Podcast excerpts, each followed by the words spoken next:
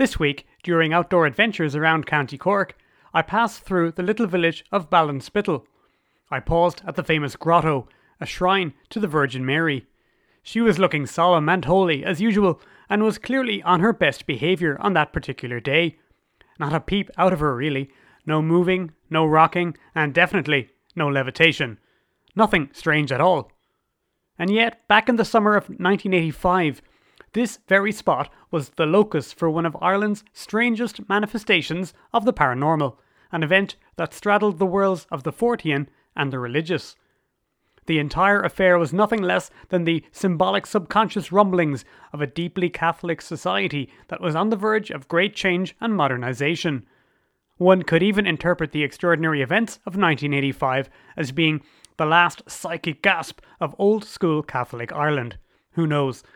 But I happen to know that within this tale of a local miracle that went nationwide, there are definitely lessons to be learned about the nature of belief itself. This is Wide Atlantic Weird, a podcast about why people believe weird things. I'm Cian, and I'm safely back at the cabin in the woods uh, following my recent travels. Now, here in the cabin, I've got stacks of old tapes, mostly old episodes from previous shows and other creative efforts.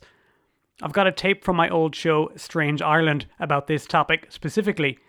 The episode currently has no online home, so I'm going to dust it off and give you a listen. Now, this episode is originally from 2017, so the style may be slightly different to more recent episodes, but I think you'll enjoy it. And for this episode, I'm enjoying an Inchdanny Blonde Ale from Clonakilty Brewing, which was the nearest brewery I could find to Ballinspittle itself. Grab yourself a drink if you'd like, as we get stuck into this episode from the vaults The Miracle of 1985 Ireland's Moving Statues. We are certain that Satanism exists. It's the practice of evil. And following closely behind this car was this unidentified flying object. You will prove the existence of the Bigfoot or Sasquatch by bringing in a body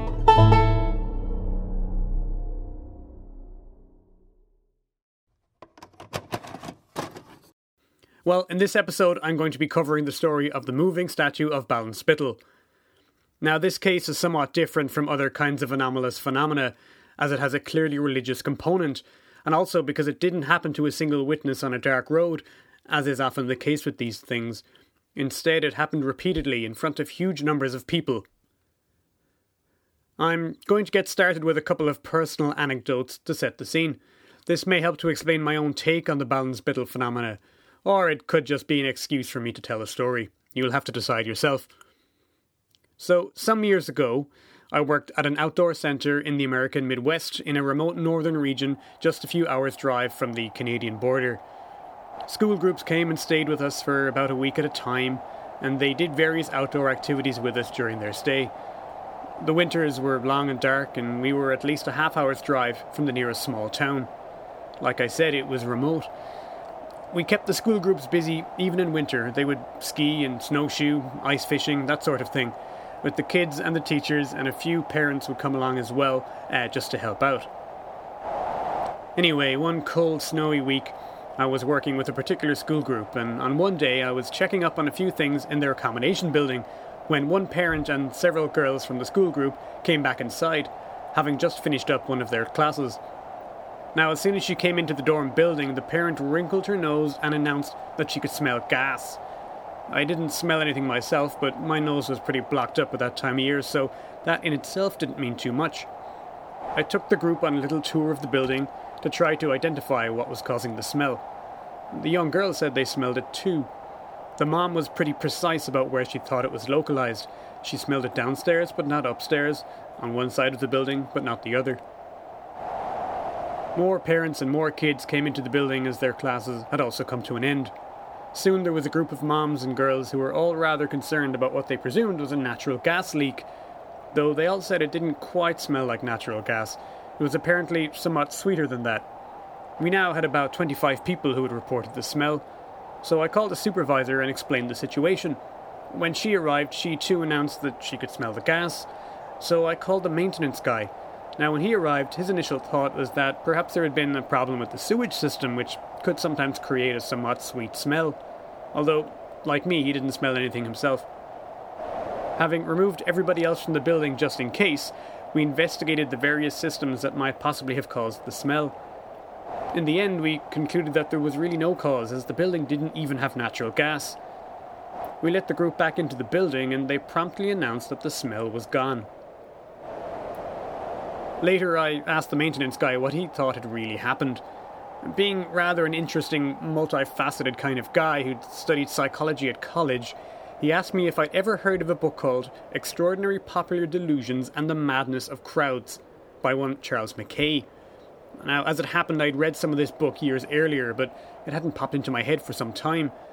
Though rather old, being published in 1841 and written in an archaic style that makes it difficult reading today, this book remains one of the most important volumes on what we now call mass hysteria. Mackay covers such happenings and beliefs as alchemy, the Crusades, and economic bubbles, and uses ideas from group psychology to attempt to explain them. The maintenance guy's mention of this book caused me to re-evaluate what had just happened as a psychological incident and not simply a physical one.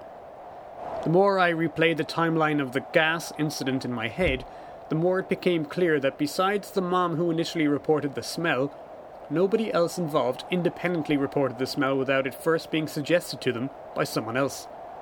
The mom had mentioned it to the first group of kids, and as subsequent groups of people entered the building, these initial witnesses stood outside the front of the building and asked newcomers if they smelled gas as they entered, putting the notion in their heads before they went inside. I was astonished at how efficiently and how quickly this meme passed from person to person and became accepted as truth.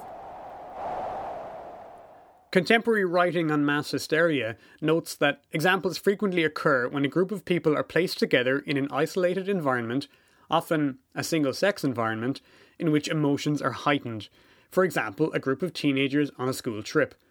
The literature is replete with examples that take place in remote boarding schools or convents, and the gas anecdote I witnessed certainly fits into this pattern. A recent example of mass hysteria that any listener ought to be familiar with is the outbreak of scary clown sightings that occurred around Halloween 2016, some of which were even reported in my own city of Cork. But that's a story for another day. An older case that perhaps shed more light on my story is the case of the so called Mad Gasser of Mattoon. This is a 1944 case in which the community of Mattoon, Illinois, came to believe that a mysterious assailant was spraying gas into their houses making them feel nauseous, dizzy, and ill. While the mystery was never solved, following extensive investigations, it was concluded by authorities that there was no assailant, no gas, and that the smell and the symptoms reported by the victims were due to, that's right, mass hysteria. By the end, the local police became overwhelmed with false alarms, as impossible numbers of people reported attacks by the phantom gasser. It seems that once an idea becomes prevalent within a group of people, it can spread quickly. About a year after the gas incident I experienced, I was visiting a friend who worked at another outdoor centre, this one even further north in an even colder and more remote location. When I arrived, knowing my interest in all things strange, my friend told me of an unusual happening that had just gone down there. A recent school group had showed up at the centre, with the girls travelling on one bus and the boys travelling on the other. Now, the girls' bus had had an accident. On entering the centre grounds, the vehicle spun on some ice and turned over on its side. Nobody was hurt, but understandably, everyone inside was pretty shaken. The school authorities, who were on the trip, including the principal and the school social worker, spent the first few days of the trip working with the girls, making sure that they were all right and nobody was too troubled by the whole thing. It seems likely that the boys, at this point, were feeling a bit left out perhaps their need to also be at the centre of a dramatic happening was soon to manifest itself, for in the coming days they would have a story to tell also. One morning during the trip, the boys reported that a strange figure had entered their dorm during the night. They said he was extremely short, perhaps a little person, and was dressed in bright colours. Several boys reported that he had stolen items of their clothing from the bags the principal and the social worker interviewed the group of boys who had reported this and was impressed by their sincerity. They all swore to what they had seen, and when several more similar incidents were reported from other male dorms, the outdoor centre took action, upgrading the locks on their dorms, and even the local sheriff was called in. Now, the sheriff, for some reason apparently more experienced in child psychology than the school authorities, interviewed the boys, but he interviewed them separately. Now their stories and their descriptions of the intruder begun to vary wildly, and upon further questioning, their stories collapsed as, away from the group, each admitted that the story was false. The phantom intruder never returned, but the centre still locks its doors to this day. Perhaps the boys had really believed in the story when they were all together. It's impossible to know. But it certainly seems that a belief shared by a group can take on a life of its own. All of which is something of a lengthy preamble to the story of the Ballinspittle Madonna. Ballinspittle is a village in rural County Cork, about 8 kilometres from the nearest big town, Kinsale. In the hot, wet summer of 1985, it briefly became the centre of the world when an astonishing phenomena took place there. It was a different time. Payphones were big business, penny sweets still cost a penny, and thousands of young people were leaving the country because of economic hardship. Well, maybe not so different to today. One thing that was different, however, was our relationship with the church. We were still a nation that was profoundly Catholic. As the Waterford Whispers once said, the Catholic Church was the rock and roll of Ireland. Just outside the town, by the side of the road, is a Marian grotto, that is, an artificial cave used as a shrine, with a plaster statue of the Virgin Mary perched up high. These are common all over Ireland, as in other Catholic countries. Some more elaborate ones show a depiction of the crucifixion, but most just have herself standing alone, her hands outstretched in a gesture of peace. Most of these were erected in 1954, which the Vatican declared the Marian year, and many of them were made by the same craftsman who made the very Ballinspittle statue, Maurice O'Donnell.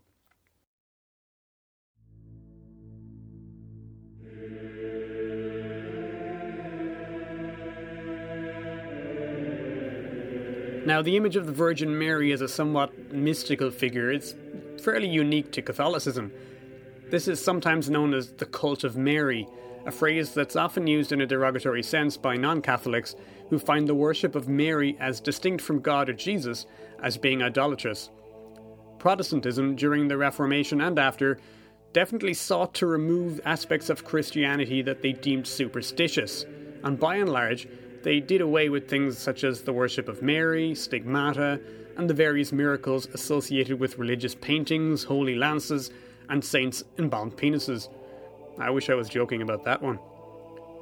Now, luckily for me and my podcast, Protestantism did eventually also contribute greatly to the world of mystical thinking, as it was the Protestant tradition that led to such oddities as apocalyptic cults like the Southcottians, various crazy prophets such as Joseph Smith, fervent religious awakenings like the Welsh Revival, which came complete with flying balls of light, UFOs, and speaking in tongues, and of course, spiritualism, which involved speaking to ghosts by knocking on tables, which only goes to show that nobody has a monopoly on strange beliefs.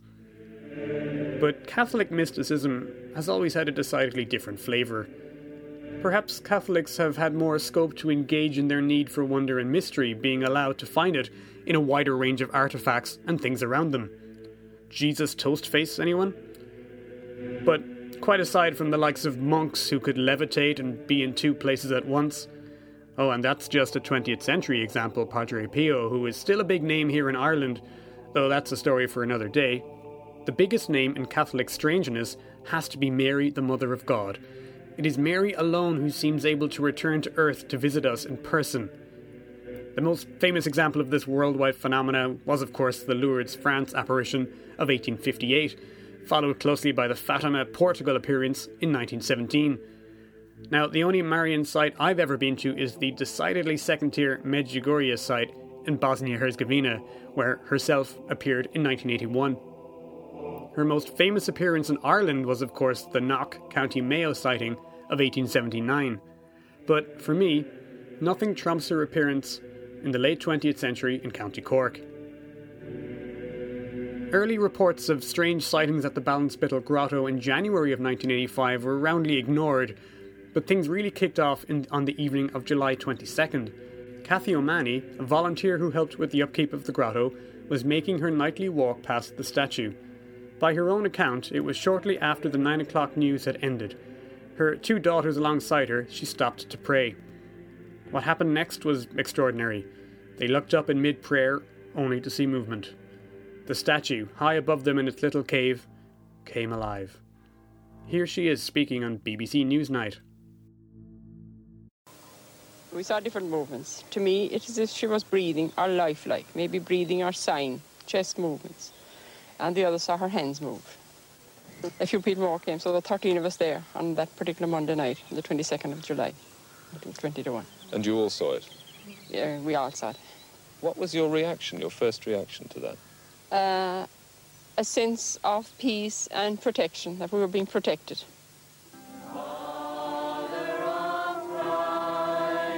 Since that first sighting in July, more than a quarter of a million people have flocked to see Ballinspittle's moving Madonna.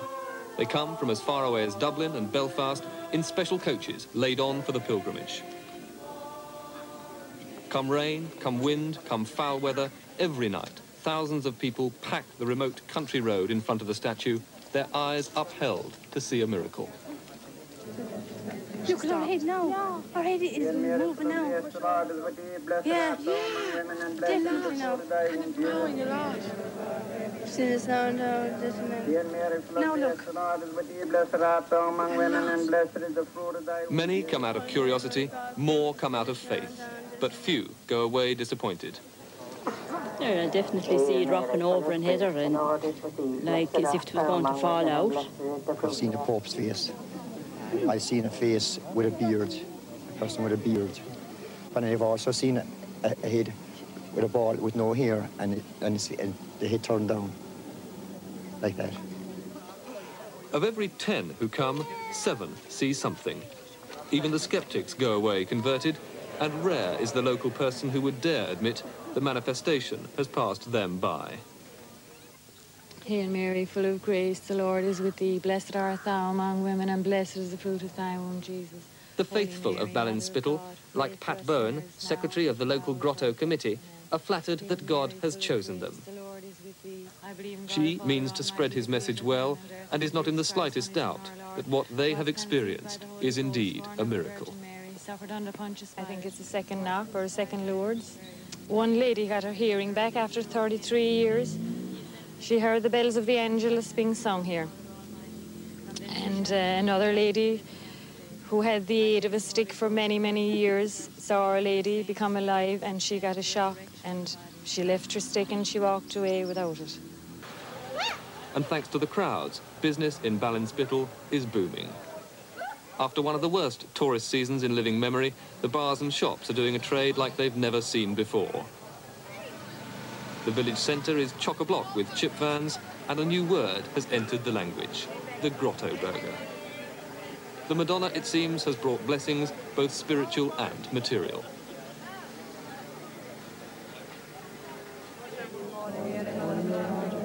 I think there are more people praying. Husbands have returned to their wives and all that sort of thing. Of course, the local shops and hotels and are, are gaining bright and well, it will mean something for everybody. Interestingly, she also said, At that time, there was talk of statues moving about the country, and there was nobody believing anyone. And then, when it happens to you yourself, you think the others must have been telling the truth too. You don't believe these things until it happens to you. This seems to indicate that there had been earlier reports in other locations and that the notion of a moving statue was in the ether, as it were. The word spread, and within a few days, visitors from other parts began arriving in the village to see the miracle, in small numbers at first, then more and more. By the end of the summer, it was estimated that, that there were as many as 20,000 people showing up every night. National and international news organisations sent reporters to comment on the story, including the BBC and the Wall Street Journal. People set up their own pilgrimages, booking buses and rounding up their friends to make the trip with them. Business boomed in the village, with one enterprising gentleman, the father of an acquaintance of mine, operated a chip van to cater for the crowds. O'Mahony herself, the original witness, interestingly, did not have another vision for six weeks following her initial sighting, even though she was surrounded by crowds of people who were seeing things still. Interestingly, considering how often the media portrayed this as the behaviour of a somewhat backward superstitious people, At least one observer, the politician Conor Cruise O'Brien, remarked how the crowds he saw were overwhelmingly middle class. Sean Murray, a retired Garda sergeant, was initially sceptical but became one of the most vocal believers. He spoke frequently with the media about his own sighting of the statue hovering in mid air, always maintaining a sensible, thoughtful manner and presenting himself as a very highly credible witness. He mentioned how the people around him seemed to see the same thing at the same time, gasping and stepping backwards at the same moment that he witnessed the miracle. Church and uh, I saw our Lord's hands move up a bit, his left hand. And how, how did his hand go? Can you show me how his hand went? His hand was there first and then it moved up like that. Yeah. You don't think maybe you, you could have imagined it? No. And the Blessed Virgin's hands were three to four inches apart. They're separated this way now.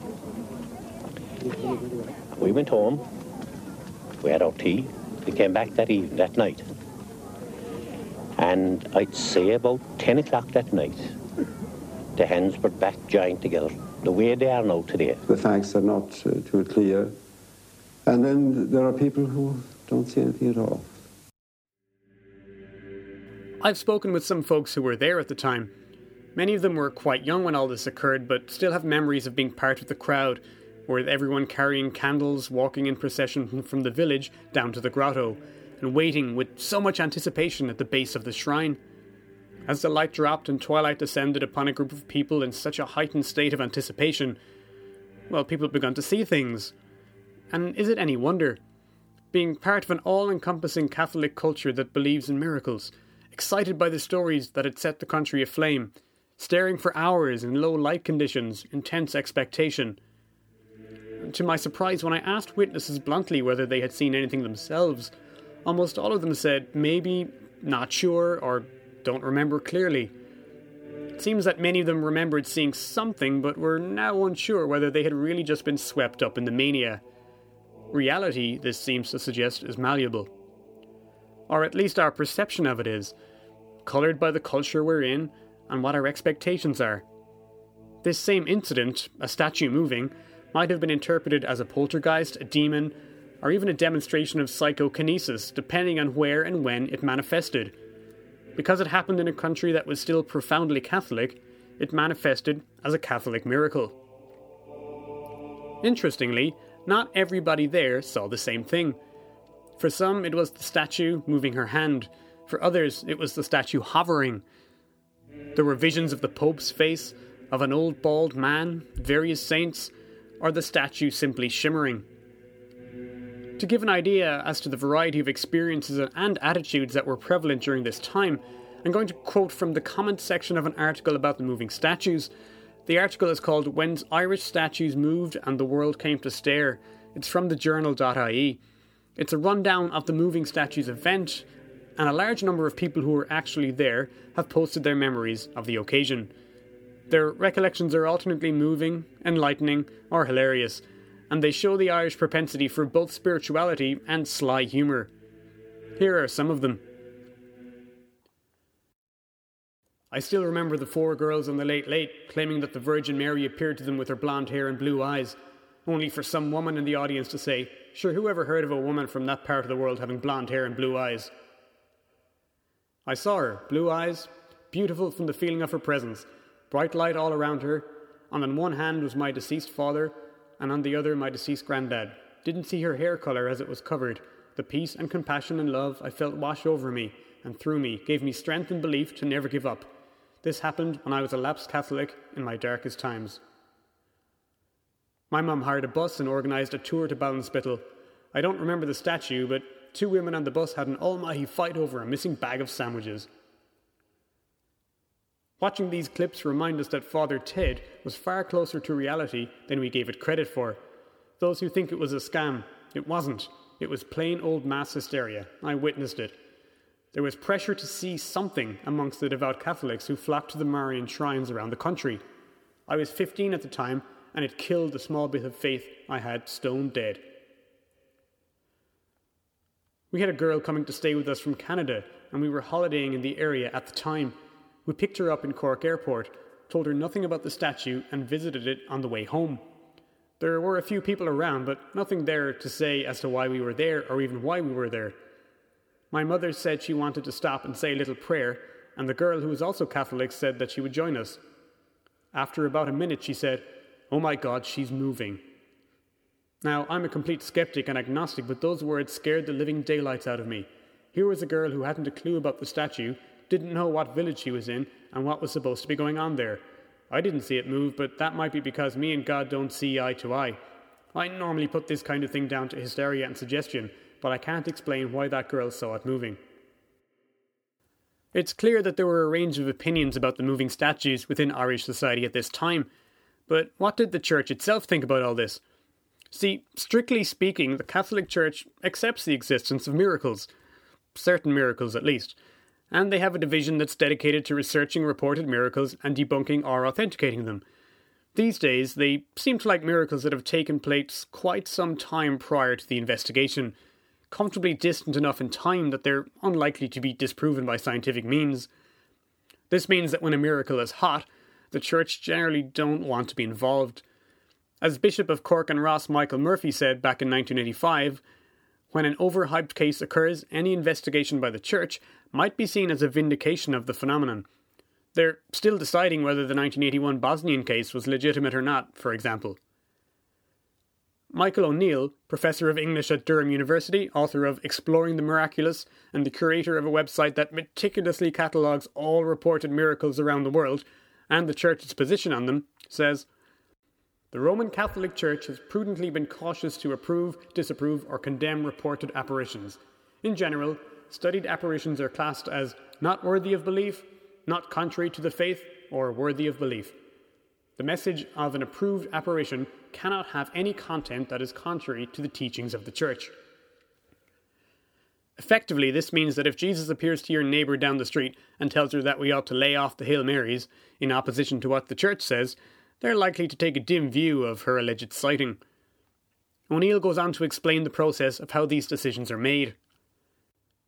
As established in the Council of Trent, 1545 to 1563, the local bishop is the first and main authority in apparition cases, which can be defined as instances of private revelation.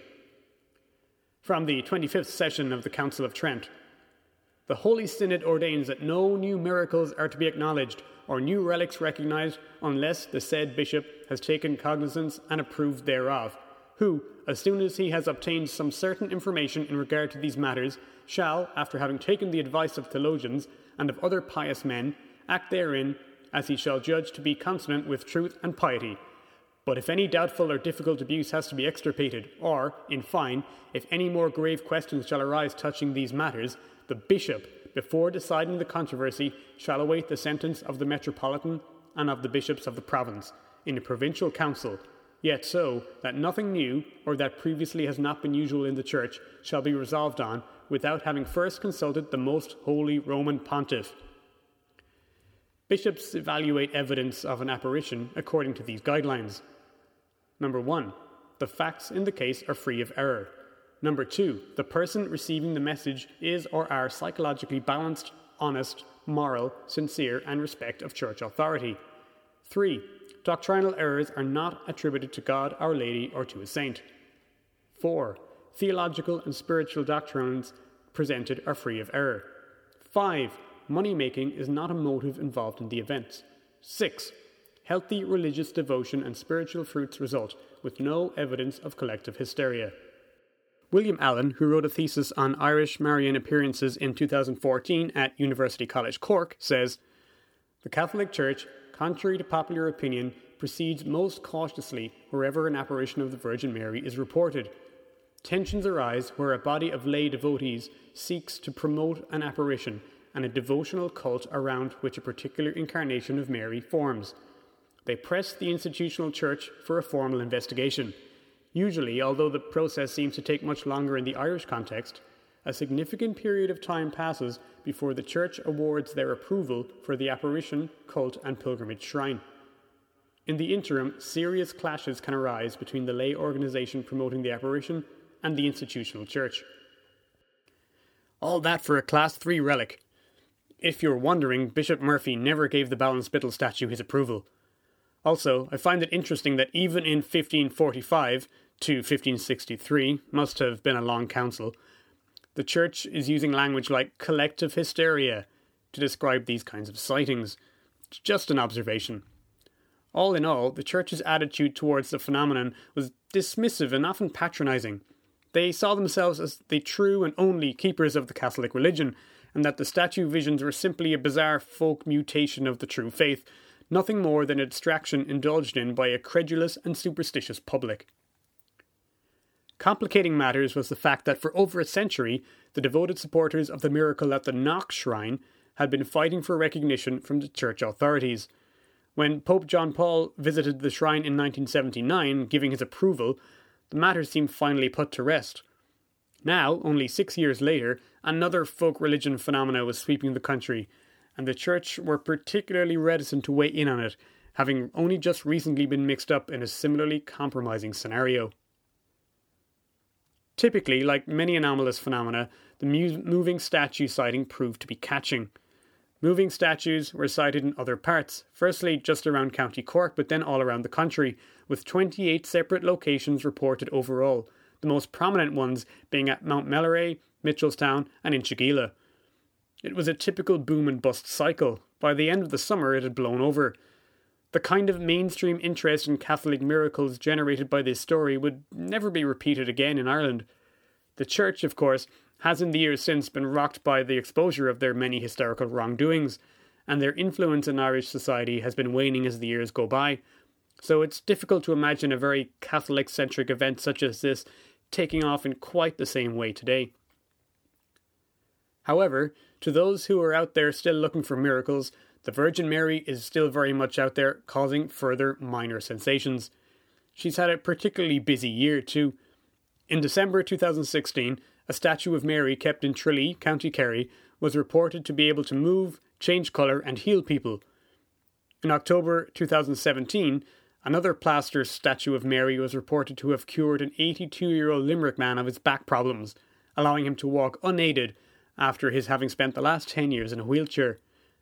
And in, in December 2017 alone, we've already had an image of Mary appear on the wall of a County Limerick house, drawing large crowds, as well as a prediction of a vision of herself at the Knock Shrine, which also drew large numbers, though Mary herself didn't actually show up on that particular occasion. So, while Marian apparitions may have left the mainstream, it will be a while yet before her influence entirely wanes in this country. I visited Ballinspittle myself during my preparation for this episode. The town itself is tiny, though I was able to find a small cafe to hang out in, Locals were not too keen on talking about the 1985 happenings, with most happy to dismiss them as a harmless bit of nonsense. The grotto itself, however, is still well kept, and rightly so, as it's surely the most famous and most talked about one in the whole country. The roots of the church and the belief system that led to the visions there are still clinging on. Where does that leave my initial presumption of mass hysteria? According to William Allen, at least some who visited Ballinspittle with an initially sceptical attitude came away believing that there was more to it than they had first believed. Kevin D. O'Connor, journalist with the Irish Independent, arrived expecting to see nothing more than a clear cut case of mass hysteria. Instead, he wrote that, standing amongst the thousands of weeping emotional worshippers, he was unexpectedly overcome with emotion himself, and felt that he had made a connection with Mary through the statue and that it became, in his words, animated.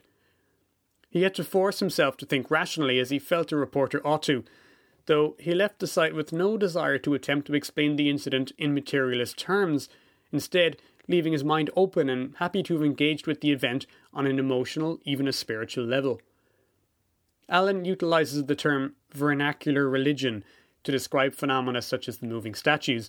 This term refers to religion as it is lived, as human beings encounter, understand, interpret, and practice it.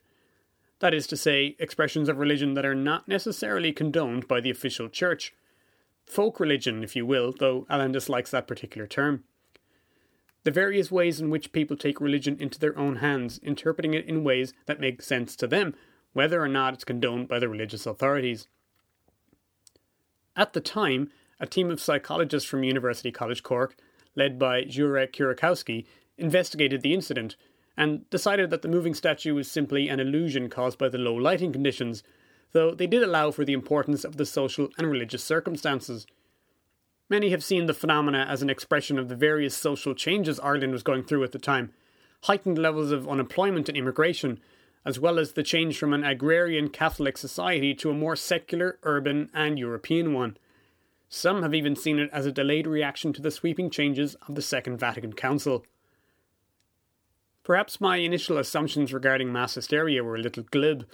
Psychology, after all, ought not to be a long distance sport, and there's only so much we can expect to achieve by psychoanalyzing something that happened over 30 years ago. But I do think it's fair to say that what occurred in Ireland in 1985 was due to a very specific combination of social and psychological factors, dependent on the particular relationship we had with our religion at the time. I think the comments and memories people have shared about the event show that it meant different things to different people. Any truly spiritual event, after all, depends not on facts and evidence, but on faith. It's easy to say that people who are already plugged into a Catholic worldview were getting swept up in the Ballinspittle happenings and interpret them as a Catholic event. It's the skeptical folks who are open minded enough and intellectually honest enough to actually visit the site and admit that they felt something was going on who interest me the most. Their experiences, more than anyone's, indicate to me that there are psychological and social forces out there that are still ill understood, and though they may manifest themselves differently to different people, are still very real. That's it for tonight's episode. When your glass is drained, I'll see you out, and be sure that you take a moment on the way home to pay your respects to herself at the little shrine down the road. And keep your eyes peeled, you never know what you might see. Thanks for listening.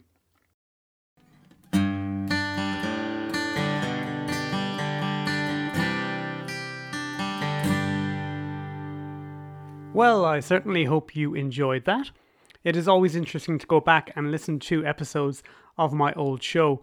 Uh, it certainly was a nice time when I was able to do fully scripted episodes. They're really good fun to go back and listen to. However, truth be told, in those days I was getting maybe one episode done a month. So, what I do now is, I guess, something of a compromise in terms of I try and put the same amount of effort into my research, my reading, uh, but I tend to record uh, speaking off the cuff really rather than doing them entirely scripted. It's a wonderful thing to be able to do things in that more documentary style, but really it is, it is a massive time suck, and I would never be able to produce the number of episodes that I can do now. Anyway, if you uh, liked what you heard tonight, I massively encourage you to please go uh, online, wherever it is that you find your podcast, and have a look over our back catalogue. We have put out a very large amount of episodes this year. We're very proud of them.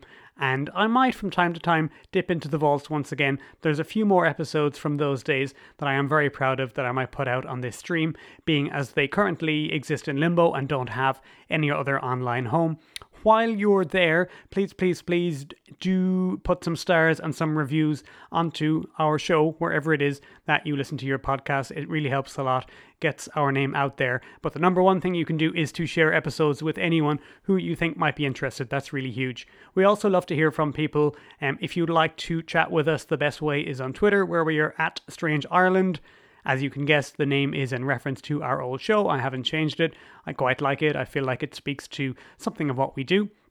As you're going through our old episodes, you'll notice that we're no longer focusing just on stuff that is directly uh, uh connected to Ireland, although we do enjoy when there is an Irish connection in any weird stories at all.